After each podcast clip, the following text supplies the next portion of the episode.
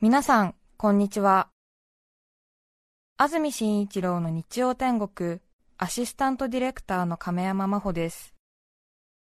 日天のラジオクラウド、今日は639回目です。日曜朝10時からの本放送と合わせて、ぜひお楽しみください。それでは、4月5日放送分、安住紳一郎の日曜天国。今日は、オープニングをお聞きください。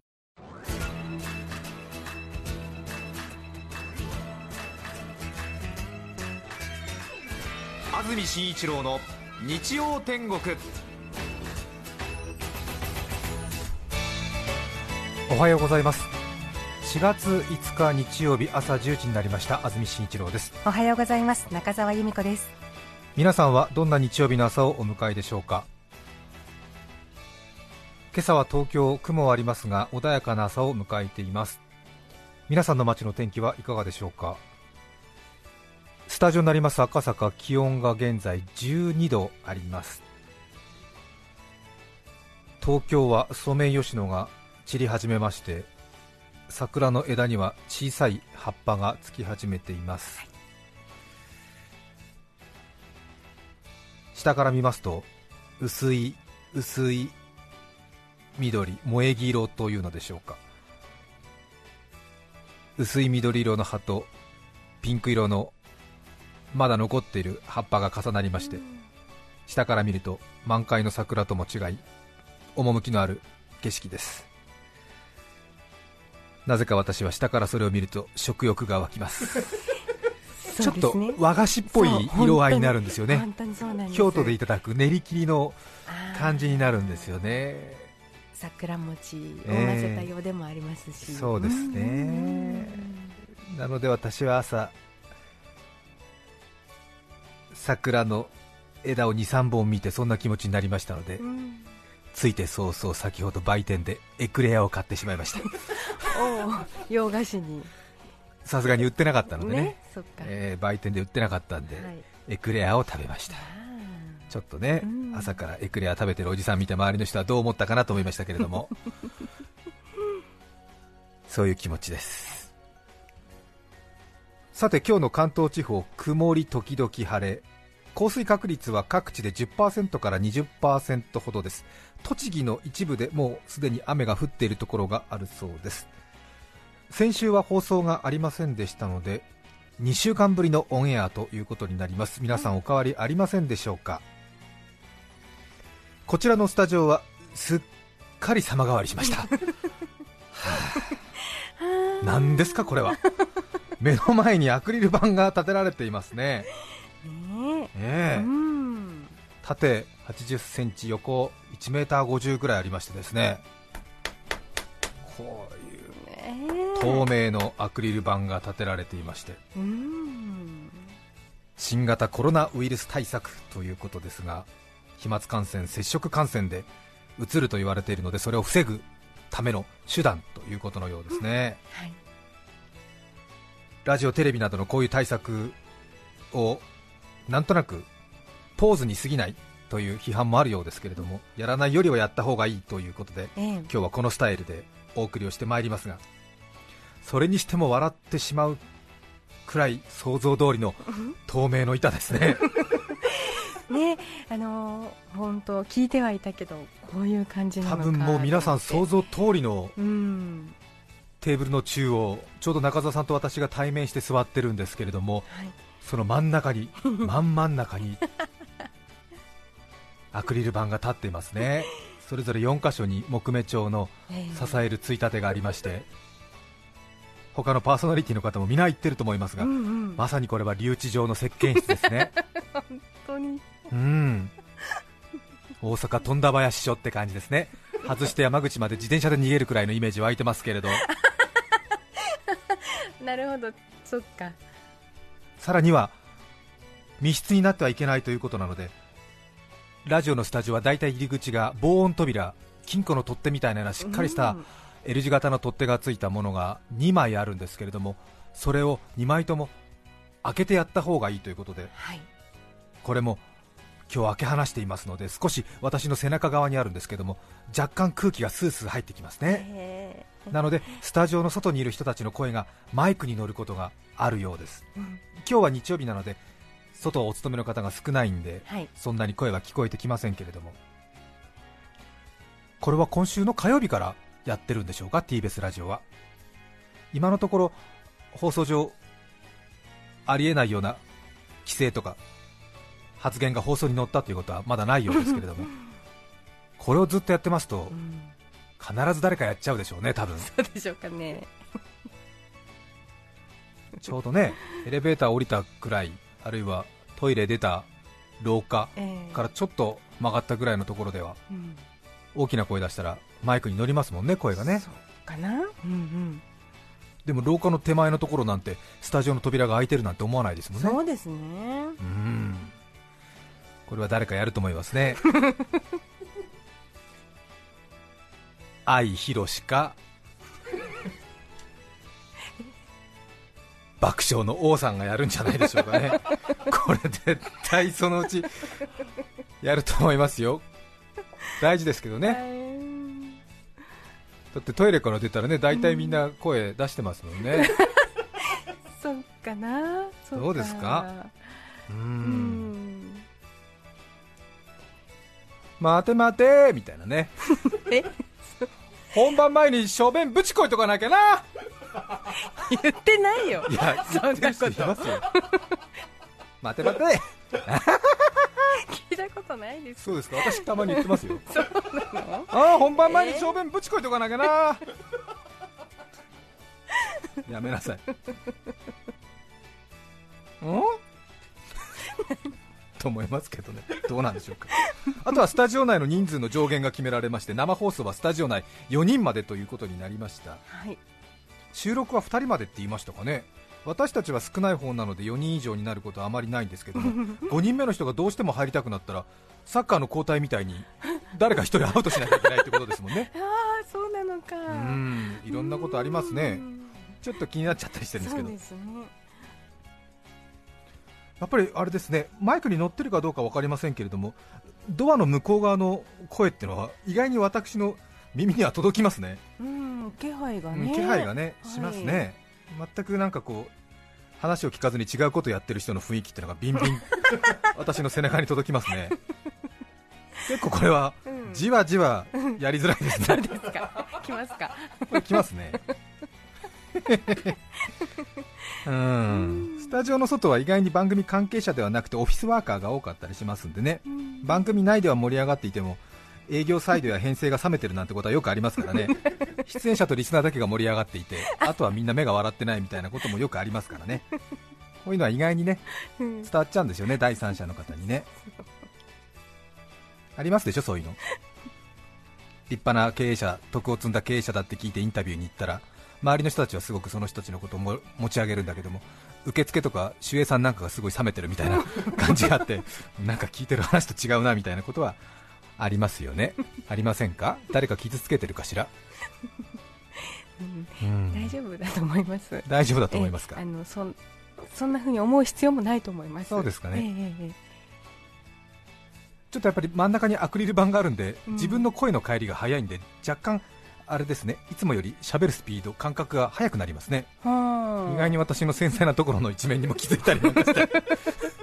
何ですかこれ。そうですね、うん、そっか自分はの跳ね返りも早いし外からの反応もうっすら感じちゃうしで結構そうですね。一番聞こえづらいのは中澤さんの声が一番聞こえづらいですよね。えー、後ろからのね感じもありますもんね、うんうん、もうちょっと喋り手として強くなりたいなという反省を。早速10分ぐらいで抱いておりますが。ちょっとねでも私危ないなと思いましたのでドアを開け放つってことを事前に聞いてましたんで先週ですね、はい、この9階のフロア、結構たくさんいるんですよ、平日120、30人いるんですけども、お菓子をばらまいておきましたんで、ちょっとね、大事ですよね、私、手ずからお菓子を配っておきましたので、多分好意的にリアクションするであろうという予防線を張っておきました。新型コロナウイルス対策の話をしていますよ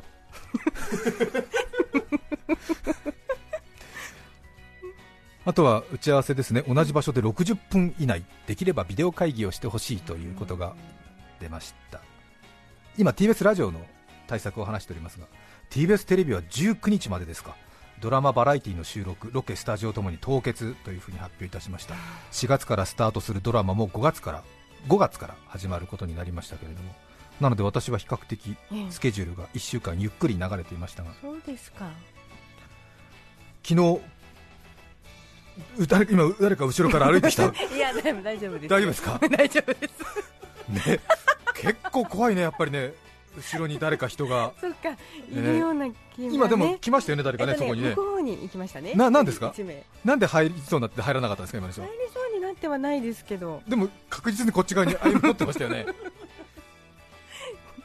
うん、うん、怖いねやっぱりね。後ろ。ビデオ会議。日曜天国の打ち合わせも昨日ビデオ会議使ってやったんですけれども、えー、えー、そうだったんですよねなかなかエキサイティングでしたね、リモートワーク、ずいぶん、ね、前にもね私がリモートワークの大事なところってのはお伝えしました、はい、その後ね皆さんがいろいろ教えてもらったってことありますけれども、やっぱり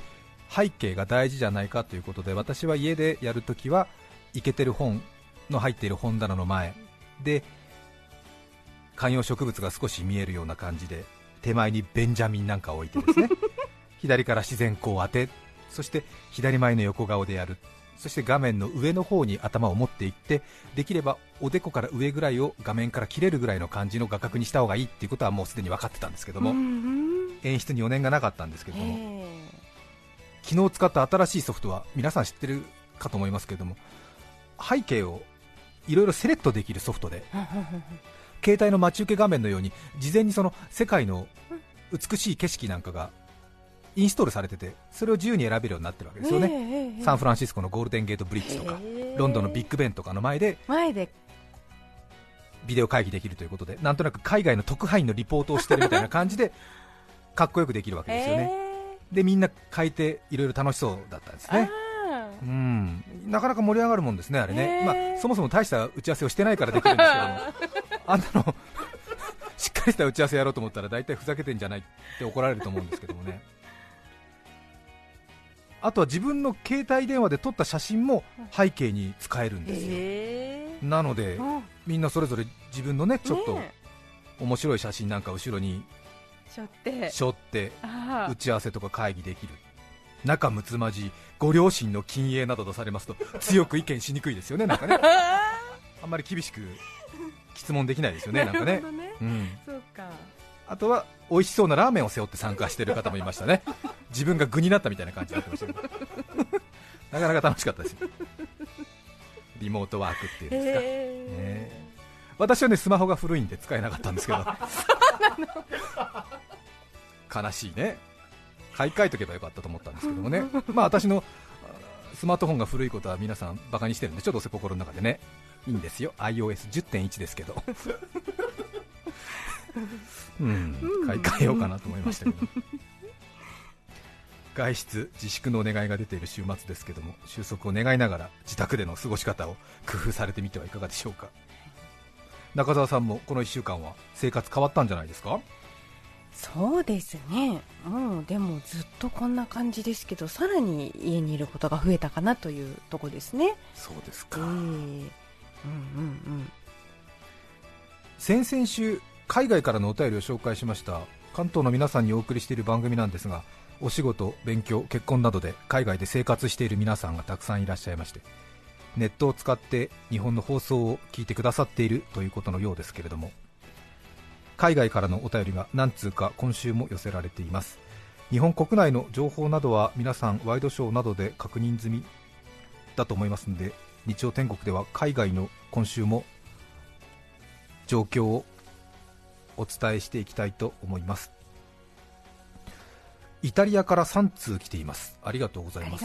マントバ在住のピアニスト峰松さん南イタリア在住の獅子丸さんそしてフィレンツェ在住のマリアさん女性の方からメールをいただきました。マリアさんのメールを紹介します、はい、フィレンツェのマリアさん皆さんおはようございます。イタリア・フィレンツェに住んでいるマリアと言います、先々週世界中からのお便りの中で私のイタリアからのメッセージも必ず読まれるはずと思い心弾ませていましたが残念ながら読まれることはありませんでした私は拗ねてしまって安住氏はフランスびいきだから仕方ないと思いながらもなんとか平常心に戻りたいと思ったのですがその後の在宅会議の話も笑えないほど拗ねておりました。疲れているのだと思います。そうそうですね。ねそうですそうですまあそうは言いましてもこんなことを言えるのも生きているから。毎日600人以上死者が出るイタリアで暮らしていますと生きているだけでありがたい。葬儀も禁止されているため天に召された友人やご近所さんにもお別れも言えません、医療関係者スーパー流通関係警察には感謝と尊敬の気持ちしかありません。外出せず夫と2人きり24時間一緒の生活がすでに3週間を過ぎようとしています明日からは夏時間になり24時間が1時間増え25時間になります。いやはやいやはや。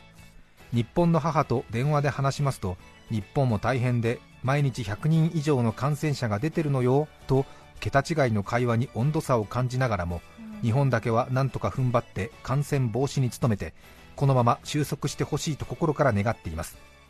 自由に日本に帰国できる日がいつになるか分かりませんが日本にいる80を超える両親が元気でいてくれてまた再会できる日を夢見ています。フィレンツェイタリアのマリアさんです。はあお便りありがとうございます。イタリアは1万5000人死者を超えたというニュースが出ていましたけれどもピークは超えたというニュースも出ています。それからヨーロッパチェコからいただきました。珍しいですね。愛ちゃん聞いているさんそれからチェコのお隣ドイツ、ハイデルベルグから4101さんそしてツイゲルハウゼンのチャイカさん。そしてベルリンの毛布さんといただきました。ベルリンの方のメールを紹介します。私は7年前からベルリンに住んでおり3年ほど前から飲食店の店長をしています、はい、すごいね。ドイツは弁護士曰くお給料はアルバイトも含めこれまでの月収の60%を会計士が計算してくれ会社がスタッフに先払いし国から後でその分が会社に補填されるそうです。はあドイツはねすぐ決めたっていうニュース出てましたけども。ただ友人の働く会社は経営が苦しくすぐにはお給料が払えないと言われているそうです。日々いろんな法律ができているので私のお店のスタッフにも断定はできないけれどと断りを入れながら説明を行いました。ドイツは人工呼吸器の所有数と集中治療室がイタリアやフランスに比べかなり多いです。また医学生にも給料を払って現場に入ってもらう政令が決まりました、かかっている年齢層が平均49歳と他の国より若いこともドイツの死亡率の低さにつながっているのかなと思います。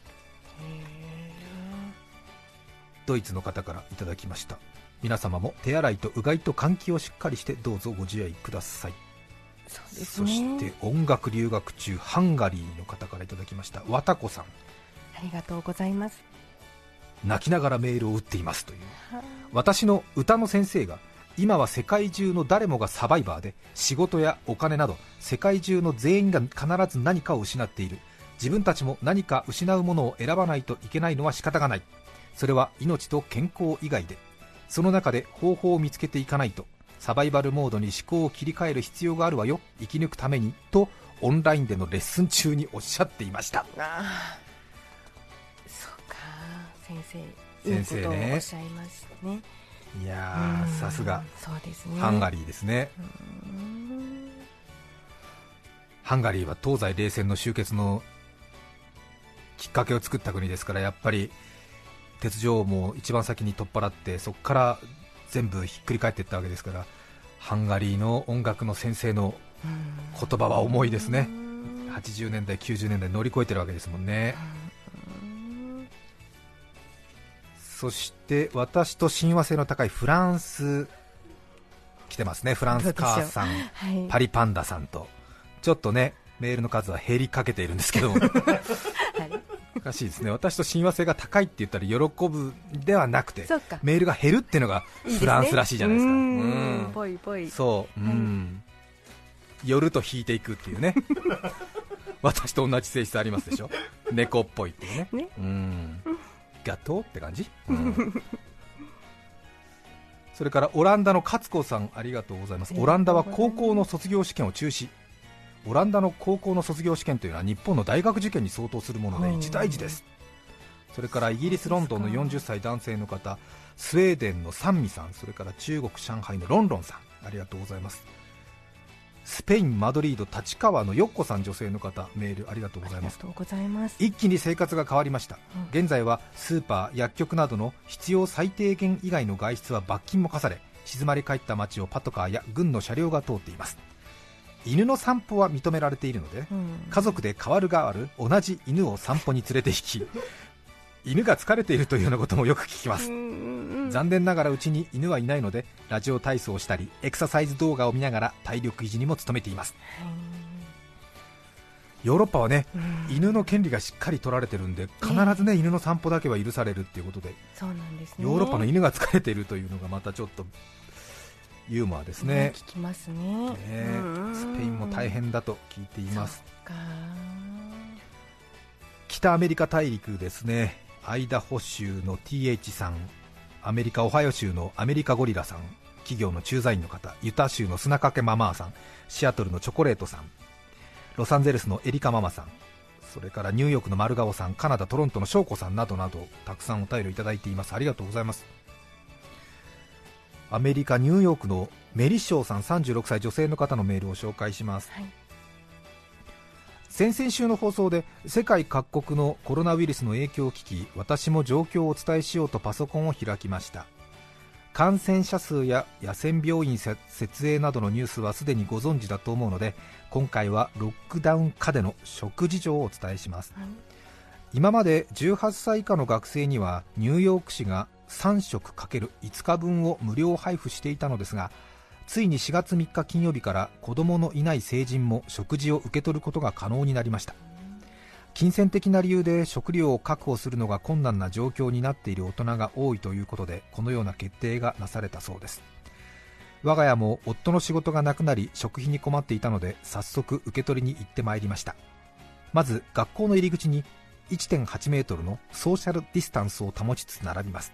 その後ドアから顔を覗かせる配食担当のおばちゃんに何人分必要かを伝えます、はい、そして扉の前の机の上にミールセットが置かれるのでおばちゃんが再びドアを閉めるのを待ちそのセットを受け取りに行きます。海外ドラマばかり見ている私にとっては刑務所での配給を体験しているような気分で少しワクワクしながら受け取り帰りました中身はサンドイッチクラッカークッキーアップルソースシリアルチョコレートミルクリンゴジュースとまず自分では買うことのないアメリカらしいラインナップです。アメリカの小学生の給食を食べることができとても貴重な経験になったと同時にこうして食事を用意してくれるニューヨーク市の対応にただただ感謝しかありません。大変な状況下ですが小さなことにも楽しみを見つけつつ今後のロックダウン生活を過ごしていきたいと思いますこれからも番組が聞けるのをニューヨークから楽しみにしています。そうか。大人にも給食が配られているんだ。南半球オーストラリアからも肉の日さんアルパカさんさらにはアフリカエチオピアからもインド好きさん30歳男性の方インドデリーからもカレーおにぎりさんからメールをいただきました。ありがとうございます。最後はスウェーデンの方のメールを紹介して終わりにしたいと思います、はい、私はスウェーデンノルショッピングという都市に住んでいます、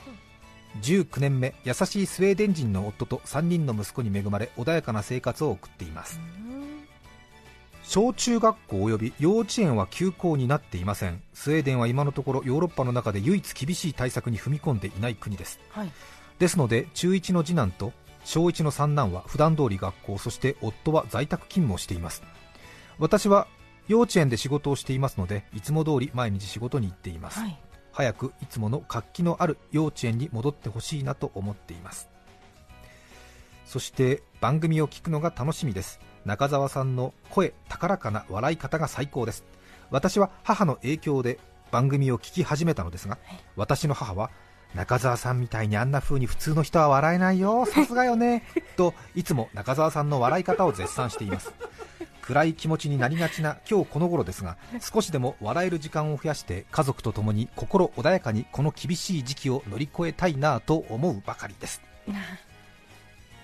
ス 素晴らしいですね。そうですね。私たちの番組が皆さんの気分転換になっているのだとしたら、こんなに嬉しいことはありません、ありません。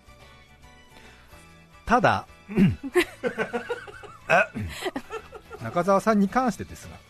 まあ、皆さん、いや本当にねあの中澤さんのその朗らかな、いつもの受け答えが生活の癒しになっているっていうのは本当に世界中からねお便りが来るわけですけれども、ただ中澤さんに関してですけれども、私の上司、まあ、名前出した方が早いんでいいんですけども、安倍さんという方がいるんですけれども、私の上司なんですが、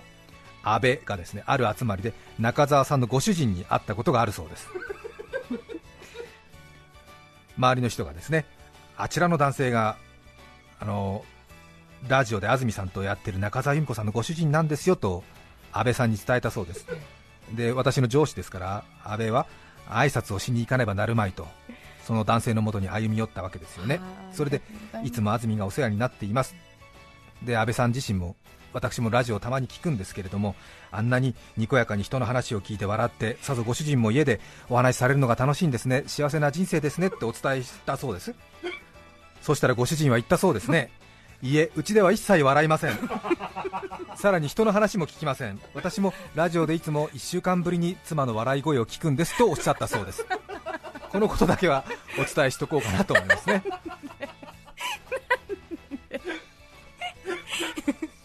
いやねみんなそうやって話を面白くする人たちばっかりで。本当にもう。外出が自粛されているこの時期に家庭内での夫婦仲が悪くなるということも往々にしてあるようですからそのあたりのご注意もなさってみてはいかがでしょうか。話が長くなりました。今日のメッセージテーマはこちらです。習い事の話。笑わないらしいじゃないですか そんなことないんですけどね。今週何が変わりましたってあのさっき安住さんがおっしゃってうまく答えられなかったんですけどついにうちの夫も在宅ワークの日が出始めましてそれが大変だったなっていうのはありましたね。そうそうそう。仲良くやってください、はい頑張ります花さん女性の方ありがとうございます。ありがとうございます。私は子供の頃土器花輪教室に通っていました 本当？面白い。それを言うと皆さんになんだそれと言われるのですが 私が子供の頃住んでいた宮崎県は古墳が多く。花輪や土器に触れる機会がよくありました。そんな中歴史好きに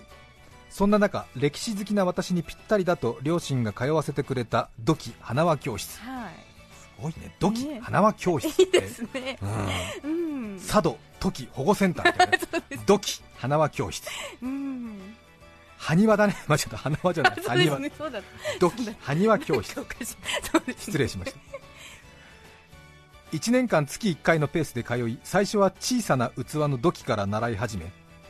最後はよく教科書などで見る埴輪を作るというスケジュール幼い私はその埴輪を作るのを楽しみに基本である小さな土器の製作に真剣に取り組みました。